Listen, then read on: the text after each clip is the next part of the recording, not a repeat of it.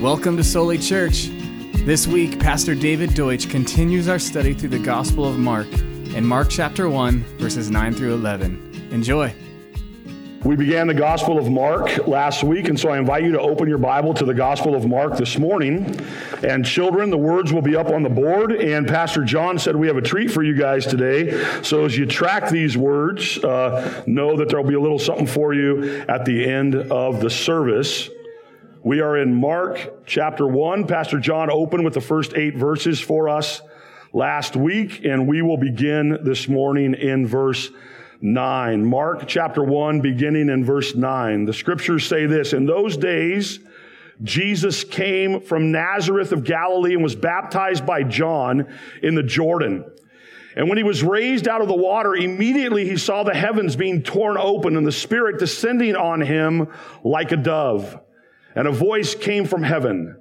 You are my son, the one that I love. With you I am well pleased. Let us pray. Lord Jesus, we ask that you would make yourself known today, that you would reveal yourself to us today, that you would show yourself to us today. We would see Jesus today. And we ask that by your Spirit you would accomplish this. In Jesus' name we pray and amen. This same Peter who is narrating these words to Mark, as we learned last week, though the Gospel of Mark was written by John Mark, it is Peter who's narrating those words for Mark. And this same Peter who is narrating the Gospel of Mark to Mark says this in his first epistle. Though you have not seen him, you love him. And though you do not now see him, you believe in him and rejoice with joy inexpressible and filled with glory. Beloved, listen, today you will see Jesus. Today you will hear Jesus in Mark and at the table, Jesus will reveal himself to us for love. He will reveal himself to us for belief. He will reveal himself to us for joy and he will reveal himself to us for salvation. So though you do not see him, you will see him in the scriptures. And though you do not now see him, he will be put forth for you from the scriptures to believe in him and to find your joy in him. As the Pevensey children found themselves in Narnia, they met a beaver who talked. And if you think that's a little bit crazy, please remember that when the serpent came into the garden and spoke to Eve, her first response was not, oh, look, animals talk. As far as Eve was concerned, all animals talked because they hadn't been around that long, but that's a different sermon for a different time. All right. So I'm just letting you know if when, when students come to me and say animals don't talk, I said, have you read Genesis? Have you read Numbers? Animals are talking all over the scriptures, so that's where this comes from. Like I said, another time. The beaver says this. They say Aslan is on the move. Perhaps he has already landed. And now a very curious thing happened. None of the children knew who Aslan was any more than you do. But the moment the beaver had spoken these words, everyone felt quite different. Perhaps it has sometimes happened to you in a dream that someone says something which you don't understand, but in the dream it feels as if you had an, it had enormous meaning. Either a terrifying one which turns the whole dream into a nightmare, or else a lovely meaning, too lovely to put into words, which makes the dream so beautiful that you remember it all your life and are always wishing you could get into that dream again. It was like that now. At the name of Aslan, each one of the children felt something jump inside. Aslan is on the move. And when we see Jesus in the Gospel of Mark in verse 9, we see Jesus is on the move. Jesus here in the Gospel of Mark is launching a full-on assault. He is launching a raid on enemy territory and he has come to take back what is his. He is the stronger one who is launching an assault on enemy territory and guess who he has come for? He has come for you. He has come to get you back, his bride, because you alone are captive to sin. You are captive to death. You are captive to the devil. And with you on your own by yourself, you have no hope. But then Jesus comes fulfilling a covenant found in eternity past. A covenant made between the Father, the Son, and the Holy Spirit that they will not be without you. And so because of that covenant, Jesus comes and he comes to get his people from captivity and bring them to himself and bring them to the freedom of the sons of the children of God. Amen. And what Jesus does when he comes in verse 9 is he does not come at Jerusalem. We would think, well, of course, if Jesus is going to break onto the scene publicly for the first time, he's going to show up at Jerusalem. He's going to show up at the temple. He's going to show up as a priest, but that's not what he does. Well, certainly he'll show up in Rome, where the throne is, from where Nero reigns. Certainly Jesus is going to show up. If he's not going to show up at the temple, he's going to show up at the throne. But that's not where Jesus shows up. When Jesus shows up onto the scene, he doesn't go to the temple as a priest. He doesn't start in Rome as the king. He starts in the line of sinners. He just unassumedly shows up and he lines up behind all these sinners who are getting into this water.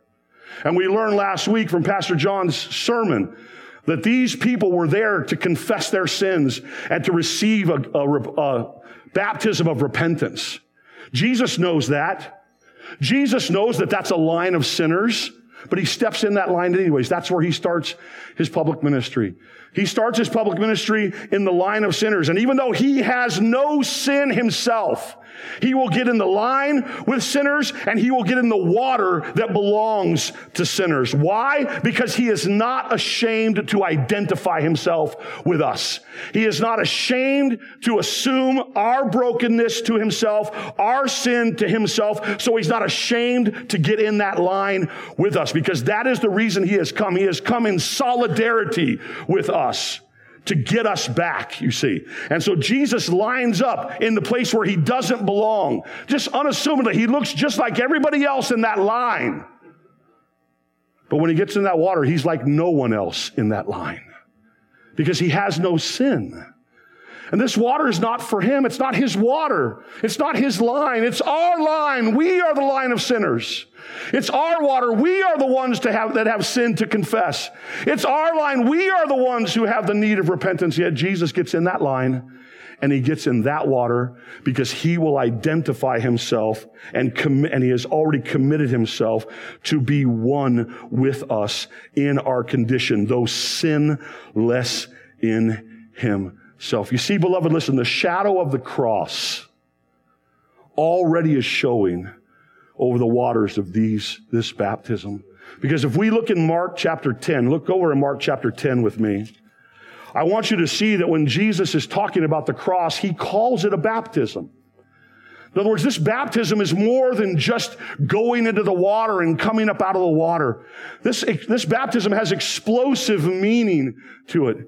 It means that Jesus is getting in this water and already the trajectory is towards the cross. From the very beginning of Jesus' ministry, the cross is not an afterthought, it's the forethought. It's the thing for which he came. And so in Mark chapter 10 and verse 38, Jesus says this. Jesus said to them, You do not know what you are asking. Are you able to drink the cup that I drink? Are you able to be baptized with the baptism with which I am to be baptized? You see. Jesus knows that his baptism that begins in the water is going to end at the cross. And so in verse 45, it says, For even the Son of Man came not to be served, but to serve and to give his life a ransom for many. Why is Jesus in this line with other sinners, even though he has no sin? Because he's come to serve the people that are in that line, you and me. Why is Jesus in that water that's a water of repentance when he has nothing to repent of? Why is he in that water of the confession of sins when he has nothing to confess? Because he hasn't come to be served. He has come to serve you. He's come to serve the people in that line and to give his life a ransom, to make that ransom payment, to redeem us from that which we cannot redeem ourselves. And from the very beginning, Jesus is willing to get into this line. No one drug him to this line. No one said you have to get in this line. The scriptures just say us that in those, in, back in Mark chapter one, in those days, Jesus came freely, willingly to get in that line with sinners and to be in solidarity with them because that is what he has come to do. But not only that, turn back to Mark chapter one. Not only is Jesus launching an assault on enemy territory to get us back from sin, death, and the devil by already welcoming in advance a foreshadowing of the cross by which he will give himself to ransom us. Not only that, Jesus is going to tear open what has been closed to us. Look at verse 10. And when Jesus was raised out of the water, immediately he saw the heavens being torn open and the Spirit descending on him like a dove. Now that word immediately is important in the Gospel of Mark. Every, every one of your pastors is going to harp on this. That word immediately is used 41 times in the Gospel of Mark. Mark is just staccato fashion. Boom, boom, boom, boom, all the way through. He doesn't linger long on anything. And so boom, Jesus gets in the water. Immediately, boom, Jesus is out of the water. And while Jesus is being raised out of the water, uh, Peter tells Mark this because Mark wasn't there and Peter was there. It says, and the heavens were torn. Now that's important that you guys understand that torn. Not just opened. Not like you open a door, but torn, like you tear a garment, schizo, okay? Some people pay good money to have schizo jeans that are torn all over the place, all right? So they're torn, okay? That's, that's, that's the language here. Now the reason why this is important that this is beginning to happen here, that there's a tear in the heavens, okay? This is absolutely vital. And uh, Avery's probably the only one in this room besides Denny, probably who knows the backdrop for this whole thing because I harp on it all the time. And that is, why is it that heaven has to be torn open? What happened? Well, if we go back to the book of Genesis, God creates the world. We can argue over what the seven days are, but here we do know this, that at the end of every one of God's creative days, God steps back and he evaluates the day and he says, this is good. So at the end of day one, God steps back, looks at his work, evaluates it, says it's good. At the end of day two, he does not evaluate good. He just passes over it. The end of day three, good. End of day four, good. End of day five, good. End of day six, very good. So if you're reading through Genesis 1 and you're seeing all this good, good, good, good, very good, but on day two, there's no evaluation. You got to go, hmm. Makes you go, hmm. Like a talking serpent makes you go, hmm. Why is it that God did not evaluate day two? Well, let me put this forward to you. The reason why I believe that God did not evaluate day two as good is not because day two is bad, but because day two is incomplete. It's incomplete. It's not finished yet in the way that God would have it finished. What happens on day two? God separates heaven and earth. God separates heaven and earth on day two. And that was never, they were never intended to remain separate. They were always intended to be together. That's why in the book of Revelation, heaven comes down and is reunited with the earth again, like a bride coming down Okay, the aisle on her wedding day, the scriptures say. Heaven and earth come together at the end of history and are united together. So what happened on day two is not that it's bad, it's just incomplete when God separated the heavens and the earth and he made that vault that's there. And then what happens, of course, is they're supposed to come together in Adam. The first Adam is supposed to be the one who is the bringer of heaven and earth together. But because Adam sins, that doesn't happen. And then God is, we're gonna, and Nate's going to pick up on this next week. And then God kicks Adam and Eve out of the Garden of Eden. And what does he station at the entrance of the garden? What does he station? Two angels and a what? and a flaming sword, right? To make sure that Adam and Eve cannot get back in to the Garden of Eden again. And where do those cherubim wind up? They wind up on the temple curtain and they wind up on the tabernacle curtain. Those same angels that tell Adam and Eve, you can no longer go up to the mountain of God where heaven and earth are supposed to come together and they stand guard. That sword and those angels stand guard. God makes sure that those cherubim are embroidered into the curtain that separates the holy place from the most holy place. So that when the priest goes in, he's reminded heaven and earth were never intended to be separated this way, but they're still separated this way because of what Adam did. And guess what? Now, now, right here, when Jesus comes up out of the water, Peter tells Mark, it's starting to open. That which has been closed from Genesis all the way through history. Heaven being cut off from earth, earth being cut off from heaven. Now it's beginning to tear. Jesus himself is the one in whom heaven is going to begin to open to God's people. So we witness this little tear that takes place here. Why? Because Jesus is going to be the one who takes the sword, you see. Now, in order for heaven to be open, there had to be a sword. That sword that stood at the entrance to the Garden of Eden had to be answered. And now Jesus is the one who has come. Listen, and by going into that line and through that water, Jesus is accepting responsibility for that sword. That sword to come at him. And so I want you to notice what Mark does. Here he says heaven begins to tear a little bit. Now go to Mark 15. This is so beautiful. And Mark uses the same word. Peter gives them the same word because they're linking these things together. In Mark 15, when Jesus goes to the cross and he dies, look at what happens. Mark 15, verses 37 and 38. And Jesus uttered a loud voice a loud cry, and breathed his last. Now watch this. And the curtain of the temple was same word as in Mark 1, schizo.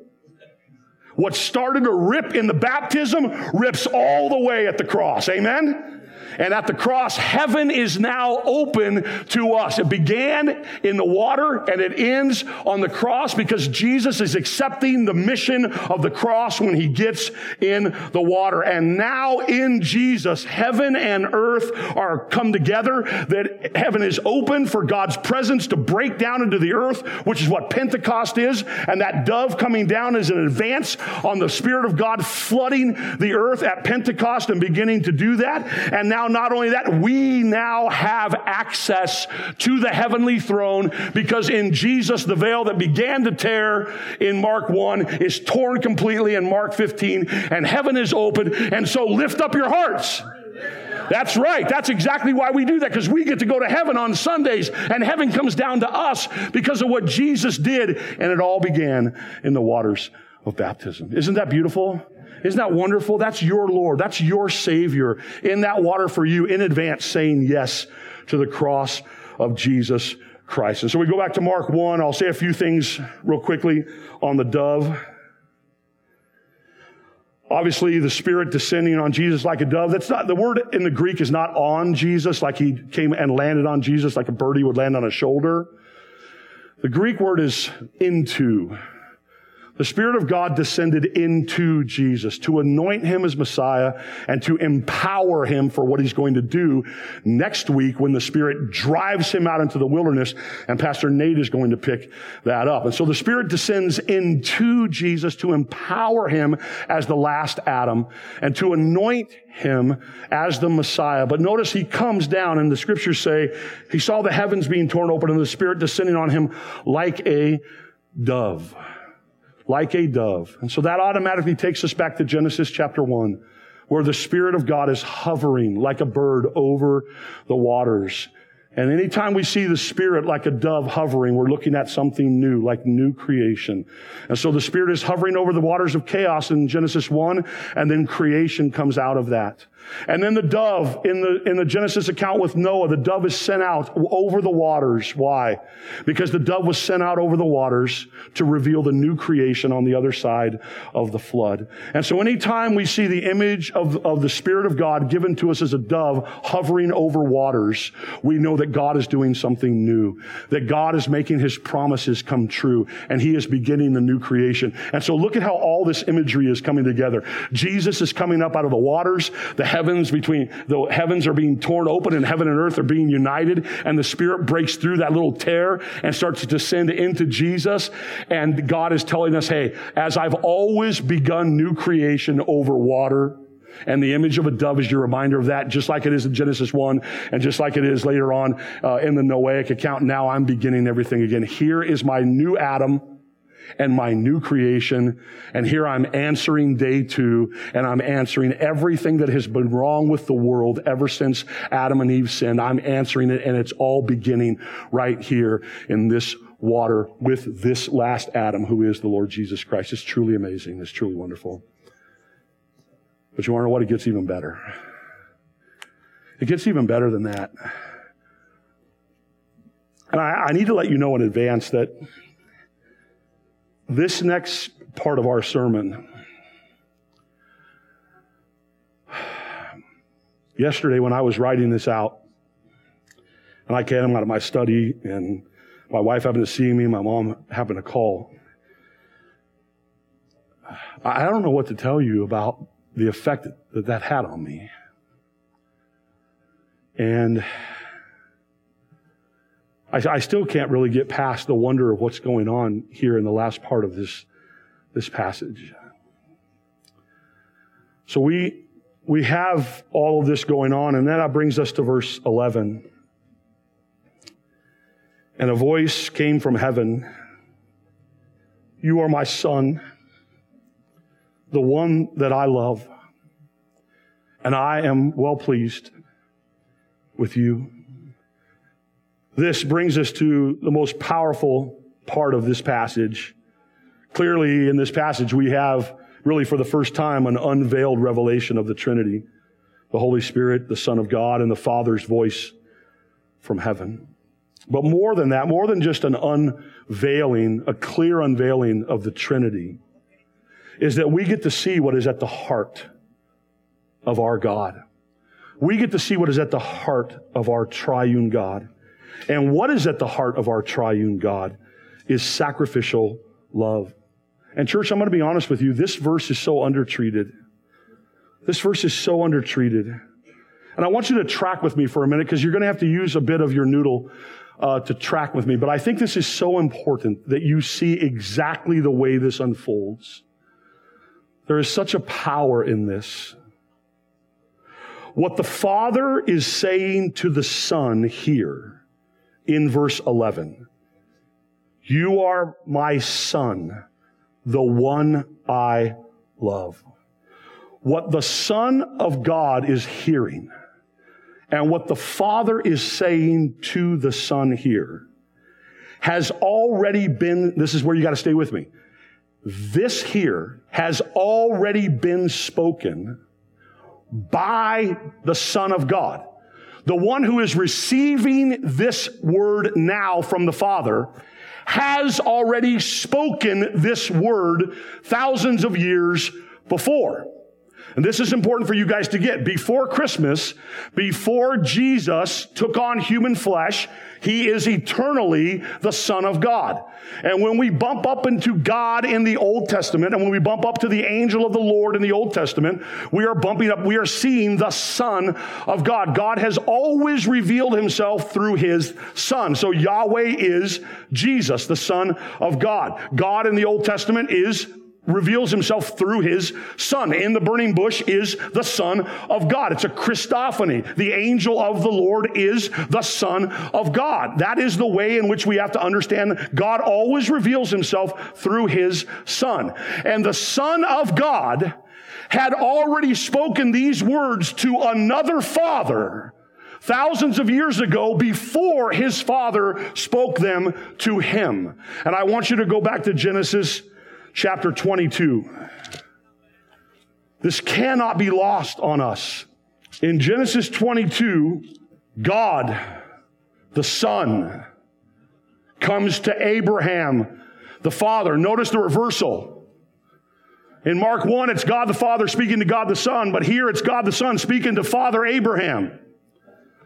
Genesis 22, after these things, God, and that's God the Son, tested Abraham and said to him, Abraham, and he said, Here am I. And he said this, this, watch this. He said, take your son, your only son, Isaac, whom you love. It's the exact wording from Mark 1. Take your son, your one and only son, the one you love. The father says to the son in Mark 1, you are my son, the one that I love. These words are now here in Genesis 22 spoken by the son to Abraham. Take your son, the one that you love, and go to the land of Moriah and offer him there as a burnt offering on one of the mountains to which I shall tell you. Drop down to verse 7. And Isaac said to his father Abraham, My father. And he said, Here am I, my son. He said, Behold the fire and the wood. But where's the lamb for the burnt offering? Abraham said, God will provide for himself the lamb for a burnt offering, my son. So they went both of them together. When they came to the place of which God had told him, Abraham built the altar and there and laid the wood in order and bound Isaac his son and laid him on the altar on top of the wood. Then Abraham reached out his hand and took the knife to slaughter his son. But the angel of the Lord, who is the Son of God, called out to him and said from heaven, Abraham, Abraham. And he said, Here am I. He said, Do not lay your hand on the boy or do anything to him. For now I know that you fear God, seeing that you have not withheld your son, your only son from me. And Abraham lifted up his eyes and looked, and behold, behind him was a ram caught in the thicket by his horns. And Abraham went and took the ram and offered it up as a burnt offering instead of his son.